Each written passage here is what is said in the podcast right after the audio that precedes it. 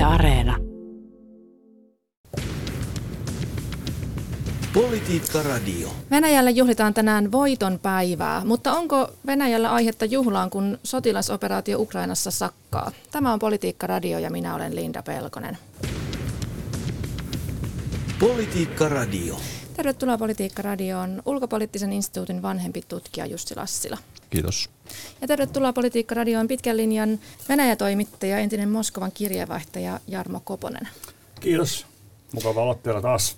Tosiaan tehdään äänitystä tässä aamupäivällä, niin, niin, niin eli tämä lähetys ei ole suora. Ja kuunneltiin äsken toi Putinin, Vladimir Putinin punaisella torilla pitämä puhe, niin mä en ihan ymmärtänyt kaikkea, mitä siinä venäjäksi puhuttiin, mutta ainakin natsit ja uusnatsit tuli monta kertaa mainittua. Ja miten sitä tiivistäisitte, Jarmo? Voisi sanoa, että, että tämä oli jollain tavalla viimeinen puhe, minkä Putin piti. Hän tota, itse asiassa tuhoaa nyt sen myytin koko tästä voitosta. Hän hyökkää paraikaa Ukrainaa ja sitä osa venäläisistä ei ikinä hyväksy. Että hän yritti tulla tällä täydellisellä vanhalla Neuvostoliitto retoriikalla esittämään sitä, että tämä on suoraa jatkumoa, mutta ei se mene Venäjälläkään läpi. Viimeinen puhe siis, mutta miten niin viimeinen puhe siis? Syöstäänkö Putin nyt vallasta tai No mä tarkoitan sillä sitä, että tätä voitonpäivän juhlintaa niin ei enää samassa muodossa voida jatkaa eikä tällaisia puheita pidetä. Että tämä oli niin kuin se, minkä Putin pystyi pitämään nyt. He on kytkeneet tämän äh, natsien tuhoamisen täydellisesti tähän nyky-Venäjän politiikkaan. Tämä käytännössä tarkoittaa sitä, että, että jos tällaiset puheet jatkuisi, niin myös Venäjä tämmöisessä muodossa säilyisi. Ja mä en usko, että Venäjä säilyy tällaisessa nykymuodossa. No, kova arvio. Jussi Lassila, mitä sanot No o, o, a, aika rohkea, mutta siinä mielessä kyllä mä yhdyn, että, että tota, mä nyt, onko oikea viimeinen, viimeinen puhe, mutta, mutta kyllä, kyllä varmasti tämä oli, tämä oli tietyllä tavalla ehkä aikamoinen pannukakku siihen tiettyihin odotuksiin. Tosin jonkunlainen pannukakku oli, tai itse näin, että se oli, se oli odotettavissakin. Tässä oli enemmän mentiin sen tutun turvallisen äh, rituaalinomaisen voitonpäivä perinteen mukana, tai oikeastaan sen mukaan, mikä tässä on nyt ehkä viimeisen kahdeksan vuoden aikana, siis vuoden 2014 jälkeen, jossa siitä on tullut yhä enenevässä määrin tämmöinen voisi sanoa semmoisen omanlaisensa ajan pysäyttämisen ja, ja Venäjän äh, eristäytyneisyyden juhla, jossa, jossa nimenomaan siitä neuvostoajan suuruudesta ammennetaan se koko arvo ja, ja, ja sitten tässä ikään kuin yritetään koko ajan vuodesta toiseen korostaa sitä, että kuinka me, kuinka me voitimme fasismin ja, ja sitten ympärillä käytännössä lännessä tätä ei ikään kuin ymmärretä. Ja, ja nyt tässä oli tietenkin ehkä tämä kaikkein ärtynein kärki, mitä nyt nähtiin, eli palattiin näihin joulukuun turvavaatimuksiin tai takuvaatimuksiin, mitä esitettiin Natolle, jotka Putinin näkökulmasta oli tietenkin täysin oikeutettuja ja sitä kautta päästiin tähän tilanteeseen, että tämä ratkaisu oli täysin oikea. Silmiinpistävää, että tässä ei sanallakaan mainittu Ukrainasta, joka oli jollain tavalla ehkä odotettavissa, eli sitä ei haluttu liikaa tuottaa tähän hyvin laveasti puhuttiin nyt kuolleista venäläissotilaista niiden, äh, niille annettavista korvauksista. Tosi se nivoutuu semmoisen tarkoituksen epä, tarkoituksellisen epämääräisesti tähän ikään kuin jatkuvaan pysyvään tukeen, mitä on aina annettu esimerkiksi veteraaneille ja heidän jälkeläisille. Se keskustelu itse asiassa Venäjällä on niin kuin vähän kaikkialla, että kun tietyt ensis, ensisijan veteraanit alkaa olla poiskuolleita, niin sitten siirrytään ikään kuin seuraaviin sukupolviin. Ja, ja, ja tämä on yksi tapa myös, millä sitä sitten ikään kuin sitä muistoa pidetään yllä. Ja tässä on tavallaan, tämä on mielenkiintoinen, koska tämä on totta kai semmoinen juhla, mikä, mikä tässä tilanteessa niin kuin antaa hallinnolle niin kuin valtavat edellytykset ikään kuin kehystää ja oikeuttaa se oma toimi. Mutta sitten pitää samalla muistaa, että tämä on myös sellainen juhlapäivä, joka jollain tavalla sitoo myös hallintoa, koska, koska siinä on niin valtava se yksityinen kansalaisten mielissä oleva tämä niin kuin toisen maailmansodan trauman perintö ja, ja jos vähän tuohon ehkä mitä, mitä Jarvo viittasi, että jos, jos se menee liikaa tämmöiseen umpimilitaristiseen ja, ja, ja semmoisen tietynlaisen vaan voiton ja tämmöisen käytännössä ja, ja todellisuuteen suhteutettuna täysin ontoksi menevä tällainen voittopuhe, niin jossa ei ikään kuin anneta, anneta arvoa tavallaan sille semmoiselle niin kuin sodan traagisuudelle ja sen, sen ikään kuin sellaiselle minkä, mikä, mikä on meidän, meidän kansallinen arvo, mutta meidän pitäisi myös päästä siitä eteenpäin, niin, niin tämäkin, alkaa kyllä äh, tökkiä vastaan. Siitä on ollut jo siis vuosia merkkejä, mikä on niin tietyllä tavalla tiettyjä kansalaisia ärsyttänyt se, että, että se on ikään kuin hallinto on yksityistänyt sen tämmöiseksi poliittiseksi pääomakseen. Että että se on aina ollut tässä voitonpäivässä semmoinen tietynlainen rituaali. Ja tässä oli nyt jotenkin nähtävissä, että kun katsoo tätä kaikkea symboliikkaa ynnä muuta, niin, niin mitä mä vähän oletinkin, että siellä ei näkynyt se symboli ja siellä oli se aivan, aivan tavallaan tällainen, mikä pois jos näytettäisiin sitä nyt kuvana ja eikä kerrota vuot, miltä vuodelta tämä on ja, ja ei oteta tätä puhetta, niin on hyvin vaikea arvioida. Niin, se oli tosi yleisluontoinen. Nyt Ukrainastakaan ei juurikaan puhuttu. Tuntuu aika yllättävältä. Ei, puhuttiin siitä, että, että kyllä, että, että noin, niin yhdessä on muiden kanssa myös sotaa käyty aikoinaan, kyllä, mutta että näitä muita ihmisiä eivät nämä esimerkiksi amerikkalaiset päästäneet omiaan juhlimaan heidän kanssaan tänne tätä suurta voittoa. Joo, siis aivan suoraan, siis totta kai vääristelyä. Silmipistävä, että kyllähän se on kova pala tämä, tämä nimenomaan se, että, että hän oli siis just ennen vuotta 2014 ja, ja sen huipentuma oikeastaan oli silloin 2005, kun oli 60 vuotta voitosta, joka oli tavallaan se niin kuin Putinin niin kuin voidaan sanoa, todellista Putinin suuruuden aikaa, jolloin hänestä oli tullut niin kuin supersuosittu hän niin kuin alkukauden presidentti ja hän George Bushin kanssa seuraa voitonparatia punaisella torilla, jolloin se oli nimenomaan tämä yhteinen Hitlerin vastainen liittoutuma ja, ja, ja Putin yritti tehdä ja siis koko Kreml yritti tehdä siitä tämmöistä niin kuin Venäjän suuruuden tietynlaista käyntikorttia, jolla olisi jonkunlainen hyväksyttävyys lännessä. Ja siinä oli hirvittävä ristiveto sen niin kuin stalinistisen ja Neuvostoliiton ja Itä-Euroopan miehityksen. Just tämä niin kuin tavallaan se suuri isänmaallisen sodan ja toisen maailmansodan välinen jännite. Eli nyt pitää muistaa se, että tämä on tämä 41-45, eli operaatio Barbarossa ja Natsi-Saksan hyökkäys. Ja sitten tämä talvisota, Molotov-Ribbentrop, mitä seurasi sen 45 vuoden jälkeen tämä Itä-Euroopan miehitys, niin se yritettiin ikään kuin pyyhkiä pois. Mm. Nyt ei ole mitään näitä pidäkkeitä, mutta, mutta siitä huolimatta niin me ei nähdy niin kuin sellaista, että, että tällaisessa eristäytyneisyydessä, mikä Venäjällä oli, niin se olisi voinut pistää ikään niin sanotusti nupit kaakkoon ja pistää Stalinit esille ja Zetat esille ja, ja pistää vaikka minkä tyyppistä, että olemme sodassa länttä vastaan. Sitä ei haluttu tehdä ja siihen on tietenkin ymmärrettävät syyt myös. Aika moni näistä venäläisistä, jotka arvioi, jota itse, itse seuraan internetissä, niin, niin arvioi, että tämä menee just tällaisen vaihtoehdon mukaan, että mm-hmm. ei – suoraan lähdetä kertomaan mistään joukkojen mobilisoinnista. Se aiheuttaisi hirvittävää keskustelua monessa paikassa, ää, siis Venäjällä, Venäjän sisällä. Siellä että noin, niin odotettiin, että, että voidaan niin kuin yrittää kertoa ihmisille, että palataan mahdollisimman normaaleihin olosuhteisiin, jotta ei mitään sisäisiä levottomuuksia syntyisi. Koska nyt on tilanne varmasti se, että, että alueella ei välttämättä enää ole sellaisia miehiä tai miehistöä, joka pystyisi nopeasti toimiin. Kun yksikästi nyt on nähty, että palkka-armeija, joka pantiin hoitamaan tämä homma muutamassa viikossa, niin on epäonnistunut. Mm.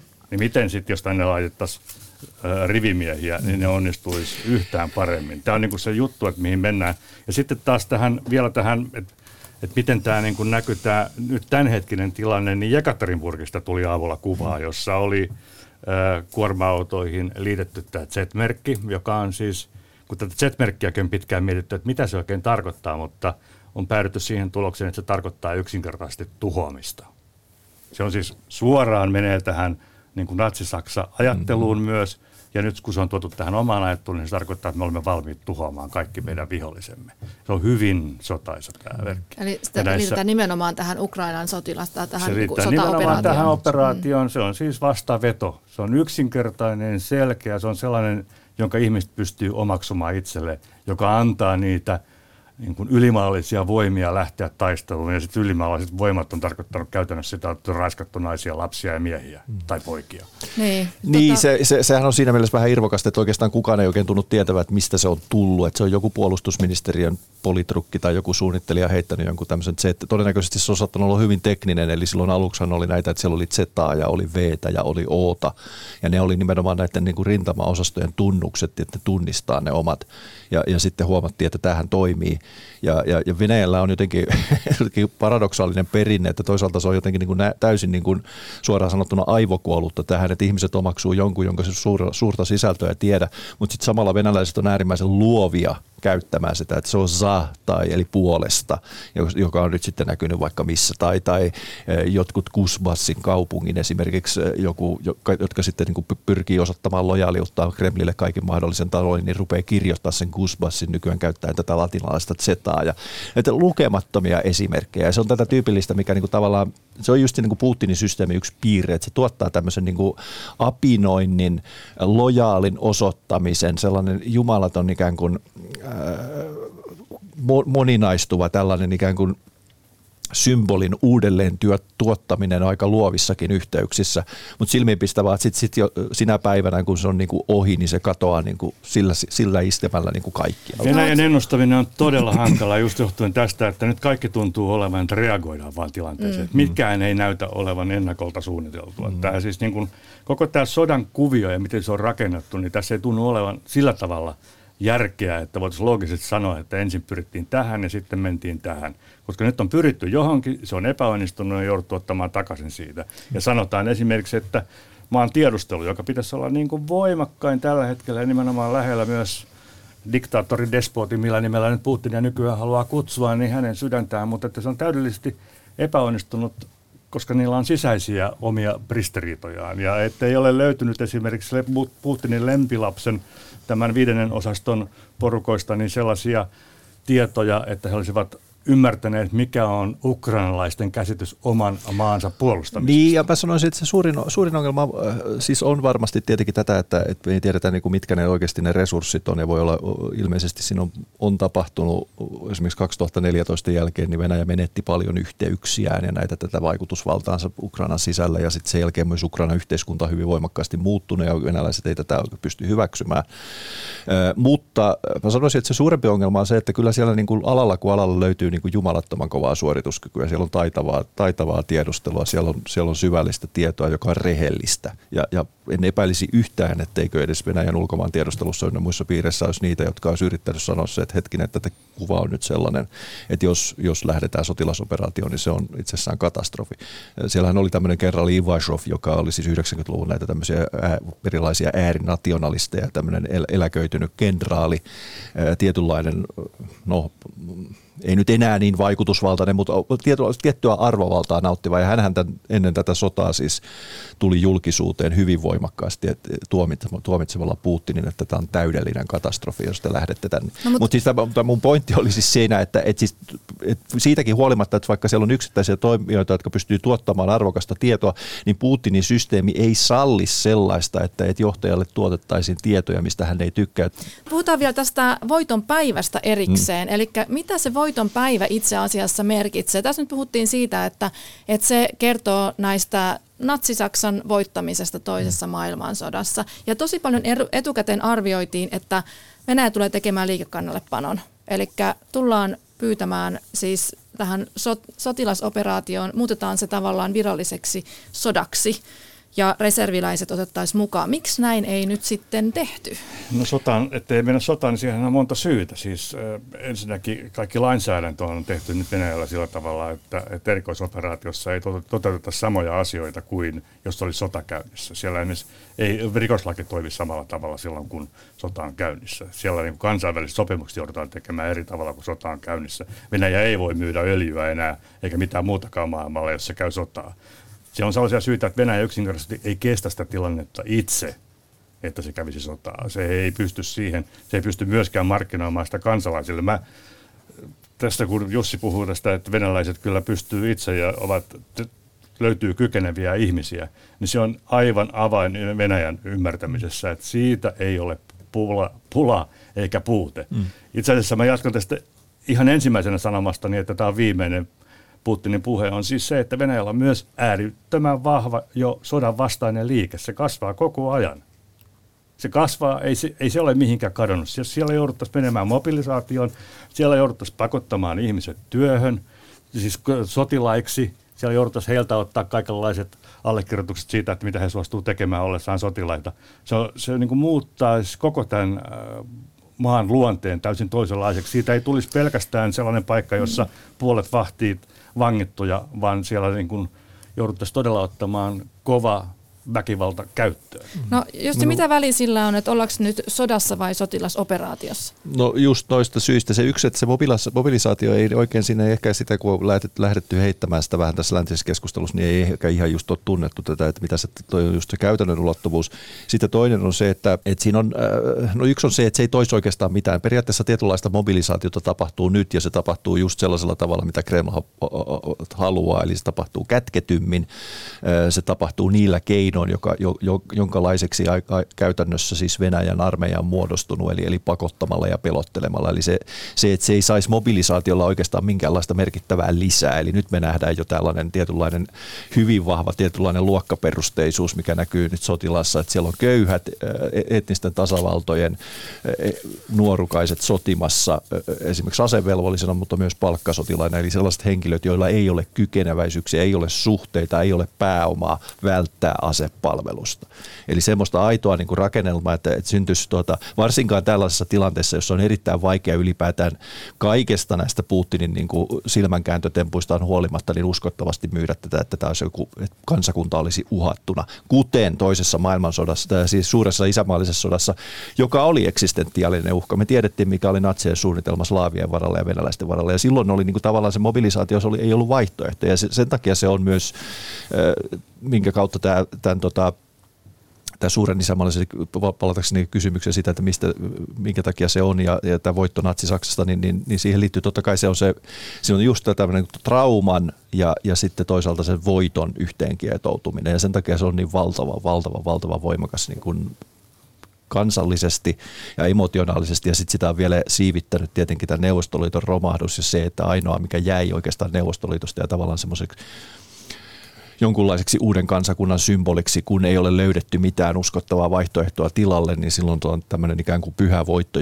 josta maa voi olla aina ylpeä. Mutta se on myös silloin tavalla äärimmäisen ongelmallinen, että jos, jos niin kuin suurvaltastatus perustuu ainoastaan siitä, että takerrutaan johonkin menneisyyden myyttiin, josta sitten rakennetaan tämmöisiä täysin illusorisia analogioita, näennäisanalogioita nykyhetkeen, niin, niin eihän se voi olla kestävällä pohjalla. Ja sitten kun ollaan menty sillä valheen tielle, että on, sulla on siis ryösteleviä porukoita, jotka, niin kuin mä sanoin, murhaa ja raiskaa Ukrainassa jo nyt, mm. ja se on, täy, se on tiedossa, se on ihmisten tiedossa. Se on ihmisten tiedossa myös Venäjällä, jos he vaan ovat yhtään kiinnostuneita asioista.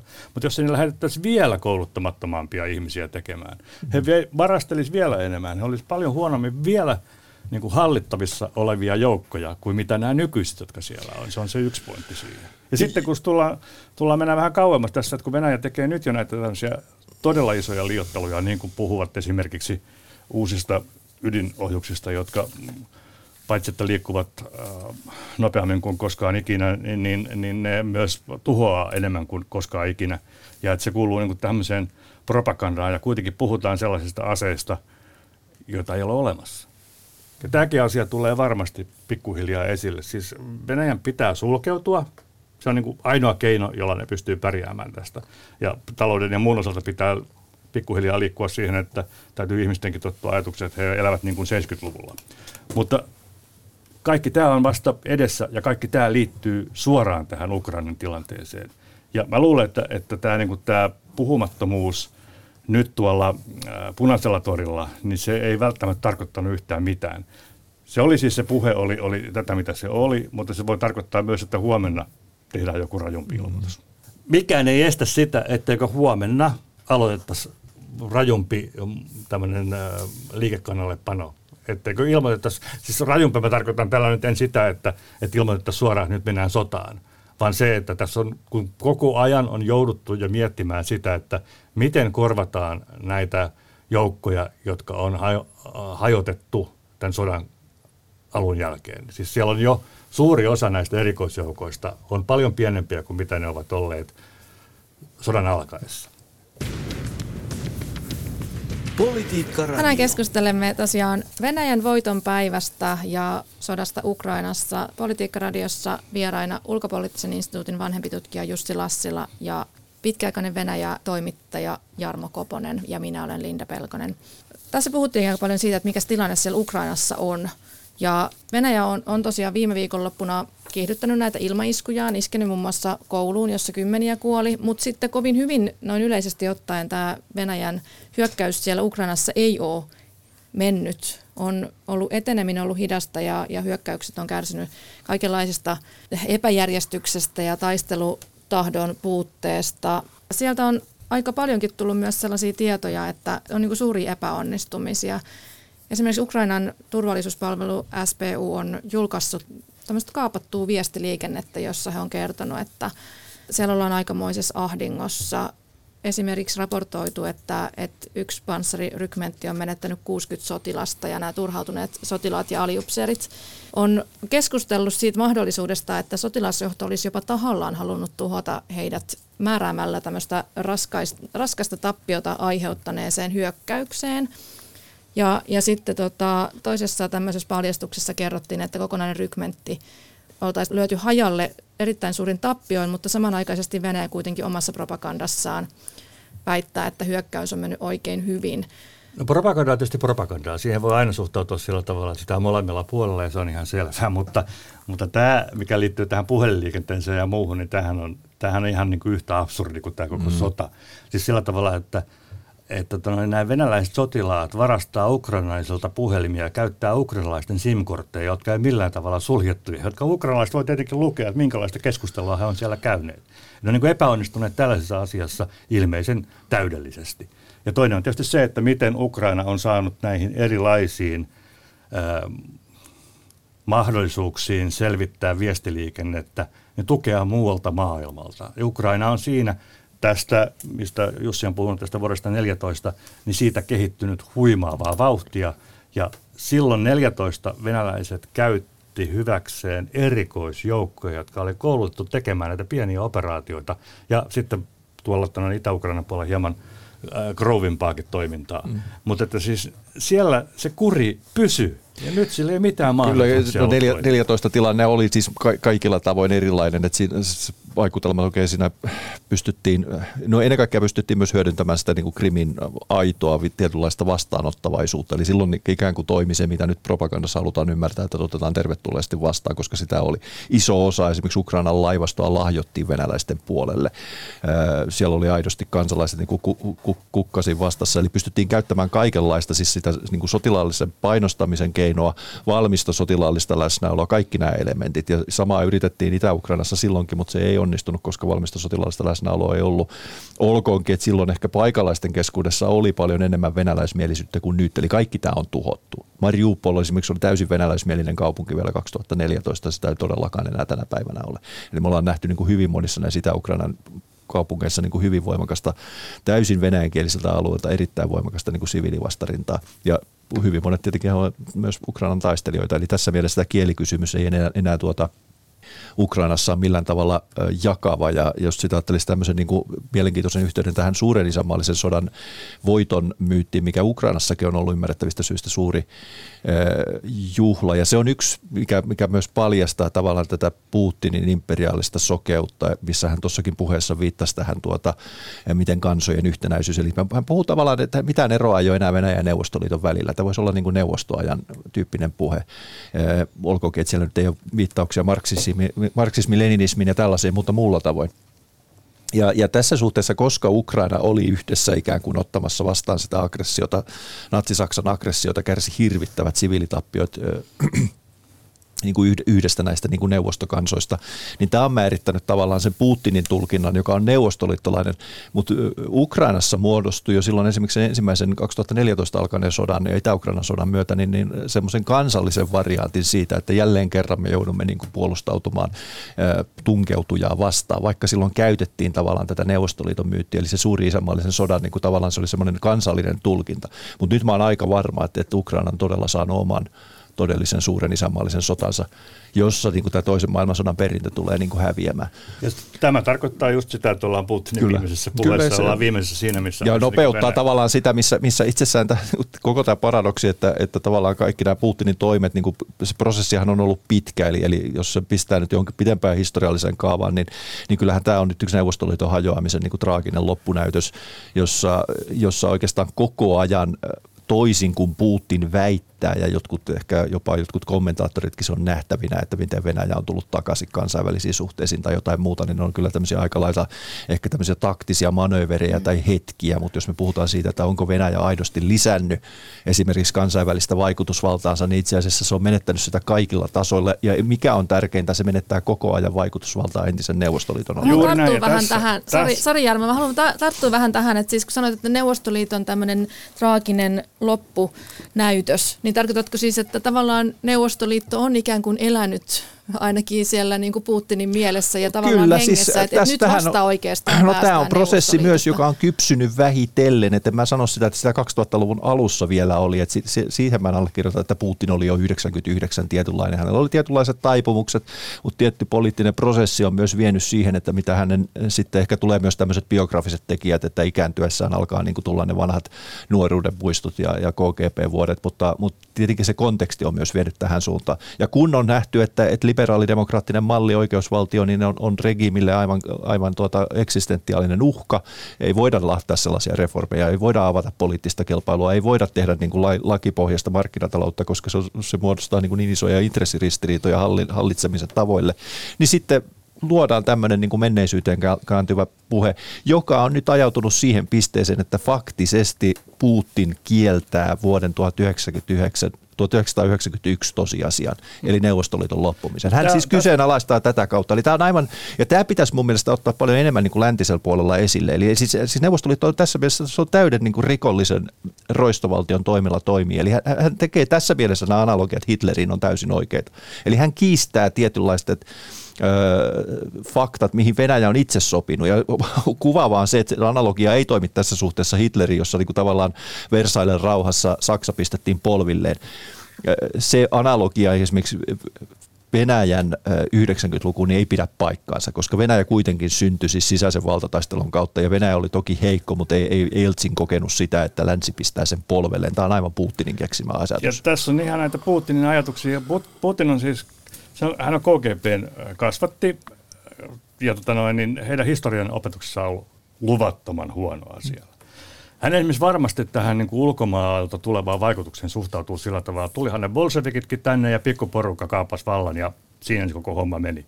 Koko tämä hänen väkivaltainen historiansa lähtee liikkeelle siitä, että 99 räjäytetään taloja Moskovassa. Hänestä tulee pääministerin jälkeen Venäjän johtaja – sen jälkeen niin käydään tätä Tsetsenian sotaa vielä lisää siitä päälle. Sitten hän hyökkää Georgiaan, hän käyttää samoja argumentteja. Siellä on kansanmurha tapahtunut, eteläossetit on saaneet venäläisiä passeja, he on venäläisiä käytännössä, heitä pitää puolustaa. Nyt pitää puolustaa ukrainalaisia, jotka puhuvat venäjää, jotka ovat jääneet tähän. No Abhaaviset tulee siinä mukana siinä Georgian sodassa 2008, koska heillä on jo systeemi, että he vastustaa Georgia, joka on pikkuimperiumi alueellaan. Ja sitten tulee tämä Krimi, ja siellä että niin onnistutaan näillä omilla pikku erikoisjoukoilla saamaan oma vanha alue itselleen niin sanotusti. Ja tuota, sitten tulee, mennään mukaan Syyriaan, jossa voidaan taistella ja osoitetaan, että venäläiset ovat pystyvä voima. Ja tämä on kaikki sitä taustaa, joka on niin siinä Putinin jokapäiväisessä puheessa ja siinä tavassa, jolla hän rakentaa sitä omaa maailmankuvaansa. Putin on korvattavissa. Hän ei ole mitenkään korvaamaton. Sellaisesta henkilöstä me ei puhuta. Tapahtuuko tämmöinen äh, muutos jossain vaiheessa? Sitä on mahdotonta sanoa tällä hetkellä – huhuja tietenkin on erilaisia. Niin nythän on ollut, esimerkiksi kansainvälisessä lehdistössä on ollut, ollut ihan tällaisia huhuja, että, että entisi, siis useitakin kenraaleja ja KGB-agentteja olisi suunnittelemassa Putinin syrjäyttämistä. Ja, ja tota, oltais, tämä perustuisi nimenomaan tähän Ukrainan sodan heikkoon etenemiseen – tavallaan, että se motivoisi sitten siellä sisäisesti, että Putin haluttaisiin vaihtaa. No, Onko tämä, kuinka realistinen arvio tai huhu tämä on? Niin koko ajan on ollut itse asiassa puhetta siitä, että Putin olisi liian heikko. Niin oli Jeltsinistäkin puhuttu, että oli liian heikko. Niin oli Gorbachev oli liian heikko. Kyllä niin kuin aina heikkouteen vedotaan ja sanotaan, että se olisi mahdollista. Putinin osalta tietenkin on tämä kortisonipöhö on pahan näköistä katsottavaa kaikille. Eli siis, että niin mitkä ne on ne niin kuin vaikeat perussairaudet, joita hänellä – todennäköisesti on. Me ei tietenkään olla lääkäreitä eikä kukaan lääkärikään kuvien perusteella aina mitään arvioita. Mutta tässä on, ollaan mun mielestä mielenkiintoisessa tilanteessa, kun Neuvostoliittoa mietittiin, niin puhuttiin siitä, että miten keskuskomitea toimii. Ja mietittiin, kirjoitettiin kirjoja lännessä siitä, että nyt se ja se keskuskomitean johtaja on vaihdettu siihen ja siihen. Ja nyt me yritetään kauheasti miettiä, että mikä turvallisuuspalvelun tyyppi on vaihtunut kehenkin. Mitä Putin tarkoitti, kun hän kurmotti oikein kunnolla mm-hmm. niin Venäjän äh, ulkoisen turvallisuuden johtajaa kertomalla hänelle, että hei, ei me olla vielä otettu mm-hmm. näitä ja ottamassa näitä äh, Itä-Ukrainan tasavaltoja liittymään Venäjään, vai meillä on vasta tämä niin kuin, operaatio käynnistymässä. Niin, äh, siis on, on se, mitä me, mistä me ollaan aivan varmoja, tai uskallan olla, että voidaan olla käytännössä varmoja on se, että, että kyllä tämä Ukrainan operaatio siis herättää tyytymättömyyttä myös niissä niin sanotuissa voimaväkipiireissä ja, ja näissä, että, että on tehty vääränlaisia arvioita. Onko se sitten kohdistuuko se sitten sellaisena tyytymättömyytenä, että, että, että ollaan oltu liian heikkoja, ei ole käytetty sellaisia keinoja tai voimannäytön tapoja tai, tai tehty tiettyjä sotilaallisia ratkaisuja, jotka on ollut vääriä, mutta, mutta se tavallaan tavoite on ilman muuta niin kuin Ukrainan murskaaminen. Tai sitten se, että lähtökohtaisesti on, on tehty täydellinen virhearvio tämmöisessä Ukrainaan hyökkäämisessä. Varmaan näitä molempia esiintyy. Sitten toinen kysymys se, että, että nyt näistä niin kuin huhu, spekulaatioissa olleista niin kuin vallankumous- ja vallankaappaushankkeista, niin yksityisajattelun osalta mahdollisesti, mutta, mutta en mä kyllä tota, meillä on maailmasta löytyy tämmöisiä niin heikkene, heikkeneitä ää, puolikuolleita autoritäärisiä johtajia, jotka on sitten niin kuin kitkuttanut siellä vallassa hämmästyttävän pitkään, koska se muu yhteiskunta on vielä niin kuin ikään kuin voimattomampi ja Venäjän niin kuin historia näyttää oikeastaan jo, jo, jo periaatteessa ihan sieltä niin kuin Jeltsinin ajoilta, jolloin Jeltsinin oma suosio alkoi olla niin kuin jo pohjamudissa, niin, niin ei hänelle ei oikeastaan muodostunut mitään uhkaa, koska se muu oppositio ja kansalaisyhteiskunta oli, oli voi sanoa vieläkin heikompi.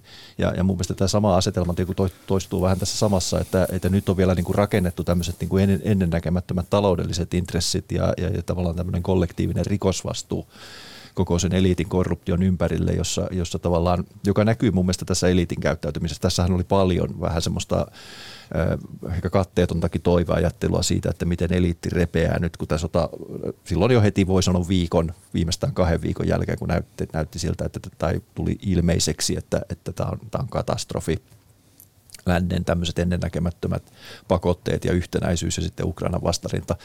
Ja ja silloinhan sitten tuli tämmöisiä Jupais lähti ja, ja siellä oli sitten niin kuin propagandistien keskuudessa oli, oli maasta poistumisia yksittäisiä Duuman edustajia ja ajateltiin, että nyt tätä nousee koko ajan ylemmäs ja ylemmäs. Voi olla, että se hetki tulee vielä, mutta ei, ei toistaiseksi me eletään siinä, että pikemminkin me ollaan nähty tämmöisiä niin kuin suurin piirtein entistä voimakkaampia uskollisuuden ja lojaaliuden näyttämisiä. Esimerkiksi Medvedev, joka nyt oli vielä joku tämmöinen niin sanottu systeemiliberaali, niin heittää tämmöisiä aivan, aivan tuota ylimalkaisia, että emme tarvitse mitään läntisiä diplomaatteja ja mitään länsisuhteita tarvita, ja, jotka on siis aivan tällaisia voi sanoa, että niillä ennakoidaan. Se on, se on oikeastaan tietynlaista stalinismin toistoa, mm. jossa niin kuin ollaan jo vähän sellaisessa tunnelmissa, että repressiot saattaa laajata ja se alkaa hyvin näköisesti myös sieltä sisäpiiristä ja laajenee ylemmäs ja ylemmäs. Ja, ja sitten tulee kilpajuoksu siitä, että millä tavalla uskollisuutta osoitetaan johtajalle, jotta näiltä säästyttäisiin. Mä oon ennenkin tässä Yle-studiossa sanonut tätä samaa, että mä uskon venäläisiin ja venäjäläisiin, siis siihen, että, että siellä on niin paljon ihmisiä, jotka ajattelee järkevästi ja jotka, jotka toimii koko ajan. Ne tietää. Nyt esimerkiksi tiedetään se, että, että näitä pakolaishallituksia on ruvettu miettimään Venäjän ulkopuolella ja on ruvettu rakentamaan sitä systeemiä, jolla niitä voitaisiin muodostaa. Se on siis ihan oleellinen osa sitä Venäjän mahdollista paluuta muun maailman kansanyhteyteen on siis se, korjaan tässä anteeksi sitä, että tarkoitan tällä, tähän eurooppalaisuuteen, koska siis nyt täytyy muistaa myös se, että, että Venäjä ei ole ollenkaan heikoilla, kun katsotaan, miten muu maailma suhtautuu siihen. Aasiassa on isoja maita, Indonesia. Afrikassa on paljon maita, joissa on paitsi venäläisiä palkkasotilaita, niin myös yhden aitoa kiinnostusta Venäjän ää, tukemisesta ja Venäjän oikeassa olemista. Etelä-Amerikassa mahdollisesti Brasilian uusi presidentti tukee avoimesti Putinin ratkaisuja. Että siis niin kuin maailmasta löytyy paljon tukea näille Venäjän nykyisille toimille, mutta Venäjällä itsessään jossa on tämmöinen eurooppalainen näkemys suurkaupungeissa kaikissa niin kuin voimakkaasti vallalla, niin aletaan miettiä, että mitkä ne ratkaisut voisivat olla sen jälkeen, kun valta vaihtuu. Sitä niin, ei olla se, vaihtamassa, mutta mietitään Mutta mut mitä tästä tapahtuu? Sä sanoit tuossa alkupuolella, että, että tämä oli niin kuin Putinin viimeinen puhe punaisella torilla, voitonpäiväpuhe, niin, niin miten tämä nyt sitten, miten arvioit sitä, Jarmo, että miten tämä Putinin vaihtuminen toiseksi johtajaksi vai mitä tässä tapahtuu Venäjän murentuminen? Siis Venäjä, mur, Venäjä voi murentua tietenkin monella tavalla. Venäjä voi, voi murentua osittain sillä tavalla, että eri alueilla tulee erilaisia vaihtoja, mutta nyt se ei tapahdu mitenkään nyt yhtäkkiä. Esimerkiksi Karjalassa ollaan jo menty tämmöiseen kenraalikuvernöörin linjalle ja se on sama on monessa muussa alueessa, että se toimii niin, että siis siellä on jo tällainen ihminen, joka on tavallaan niin kuin sotilastaustainen ja se toimii se organisaatio niin kuin sotilasorganisaatiot toimii. Pietarissahan on myös tämmöinen vanha ää, Putinin FSB kontakti, joka on kaupunginjohtajana, joka on osoittanut, että hän ei sitä hommaa pysty hoitamaan. Mutta kun se lähtee murenemaan se järjestelmä jossain vaiheessa niin, että sä saat sinne ää, näistä ajattelevista ihmistä heidän, niin kuin, heidän ryhmänsä toimimaan yhdessä, luomaan sellaisen järjestelmän, jossa, jossa halutaan vaihtaa se nykyinen valta mm. johonkin toiseen – luoda siis sillä tavalla demokraattinen pohja, niin se on täysin mahdollista. Se, että miten hitaasti se, se tapahtuu. On mahdoll- niin kun... se on, joo, mä sanoisin, että se on mahdollista, mutta se ongelma on just se, että kun se organisa- organisaatio ja, ja, ja semmoinen organisatorinen tavallaan perusta puuttuu. Eli, eli jos me ajatellaan tämmöisen niin kuin tutkimuskirjallisuus määrittää Venäjän tämmöiseksi patronaaliseksi autoritarismiksi, jota on itse asiassa ollut maailmansivu vaikka kuinka paljon. Ja niille on niin kuin tyypillistä just tällainen, niin kuin periaatteessa aika hyvä analogia on niin kuin perinteinen monarkien hovi, jossa, jossa sitten on tämmöinen tavallaan niin kuin odotusten peli ja se määrittää sen, että jos näiden ikään kuin eliitin lähipiirissä tapahtuu sillä tavalla, että heidän odotukset menee yksin, ja tässä tapauksessa yksin meneminen tarkoittaa sitä, että Putin ei ole enää tilanteen tasalla. Niin silloin alkaa sitä, me ei tiedetä onko näin tapahtunut, mutta siitä on vielä askel sitä, että onko nämä kykeneväisiä nämä eliitin jäsenet sitten organisoitumaan. Ja nythän on, se tieto meillä on, jossain määrin esimerkiksi näiden eliitin keskinäisestä tapaamisesta, että sitä kontrolloidaan erittäin tarkasti. Että sinne ei saa mennä esimerkiksi jotkut voimatahoon, esimerkiksi tiedustelupalvelujen henkilöt ilman – Putinin läsnäolo. Ja tämä on itse asiassa perustuslakiin kirjattu jo tietyissä vallankäytön muotoissa, että ilman presidentin roolia ei saa tehdä oikeastaan minkään tyyppisiä vallan tämmöisiä niin kuin instanssien välisiä sopimuksia. Tämä on nimenomaan just sitä rakenteellista paranoiaa, mikä siihen liittyy. Eli pelätään sitä, että siellä alkaa niin kuin tapahtua selän takana. Ja jos se tavallaan, olen ihan samaa mieltä siitä, että jos, jos joku tilanne niin kuin vaikeutuu ja tulee ongelmallisemmaksi, niin silloin tavallaan tällainen äh, jonkunlainen koalitio sinne pystyy muodostumaan lähinnä semmoisen vähittäisen vallan halvaantumisen kautta. Ja se voi nimenomaan lähteä just alueelta.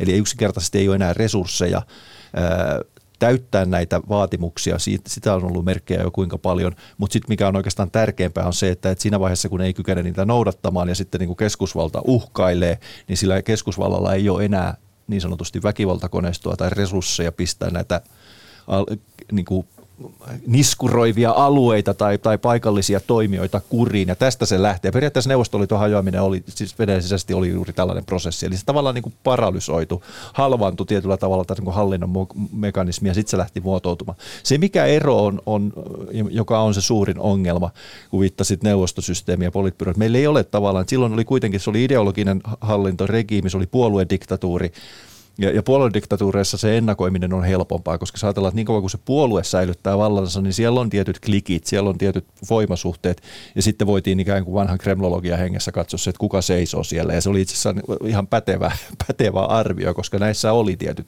hierarkiat. Nyt meillä on aivan mahdotonta sanoa. Meillä on perustuslaissa tietyt maininnat siitä, että joo, pääministeri tulee ehkä, mutta mut me voidaan vaan tietää se, että Putinin poistuessa niin, niin, niin on äärimmäisen niin kuin hähmäinen kuva siitä, että kuka siellä. Valtava niin kuin tappelu alkaa, valtataistelu alkaa, mutta mihin se johtaa, niin se on täysin. Kyllä, Ehkä kuten me, sanottu, niin, mä sanon vielä lopuksi no, sen, että, että, että ei, ei voida siis pitkää, pitkää häntä ei ole, ei voida ennustaa siitä yhtään mitään, mutta äh, bolshevikit, kun tulivat valtaan, niin silloinhan oli Venäjä, oli siis rikki, hajalla, eri puolella. Ei se ollut niin kuin yhtäkkiä tulee Tosi sitä seurasi sitten pitkä sisällissota. Että Seurasi, seurasi. Tämähän on se myös tietynlainen alkanut- riski myös. Muutama että se- vuotta aikaisemmin on alkanut tämä iso murros ja sitten tuli nämä ulkomailta. Mutta että nämä, jotka tuli ulkomailta, oli sitten nimenomaan Putinille se. On nykyään, siis niin kuin Putinille on se uhka, että ne on niitä ulkomailta tulevia, jotka voivat aiheuttaa jonkun jutun. Ja Tämä irvokku, irvokkuushan tässä nykyisessä historianarratiivissahan on se, että et siis, ö, sy, bolsevikkeja syytetään ö, tsaarivallan romauttamisesta ja sitten taas toisaalta länsivaltoja sy- syytetään bolsevikkien vallan romauttamisesta. Eli tavallaan syytetään siitä, että Neuvostoliitto perustetaan ja syytetään siitä, että Neuvostoliitto romautettiin. Ja tämä kertoo niin kuin tietynlaisesta historiallisesta sokeudesta. Hei, tätä keskustelua voisi jatkaa, tuntuu, että loputtomasti, mutta tota, jatketaan joku toinen kerta. Hei, kiitos oikein paljon tästä äärimmäisen mielenkiintoisesta keskustelusta. Entinen Moskovan kirjavaihtaja Jarmo Koponen ja ulkopoliittisen instituutin vanhempi tutkija Jussi Lassila. Kiitoksia. Kiitos Jussi. Kiitos. Radio.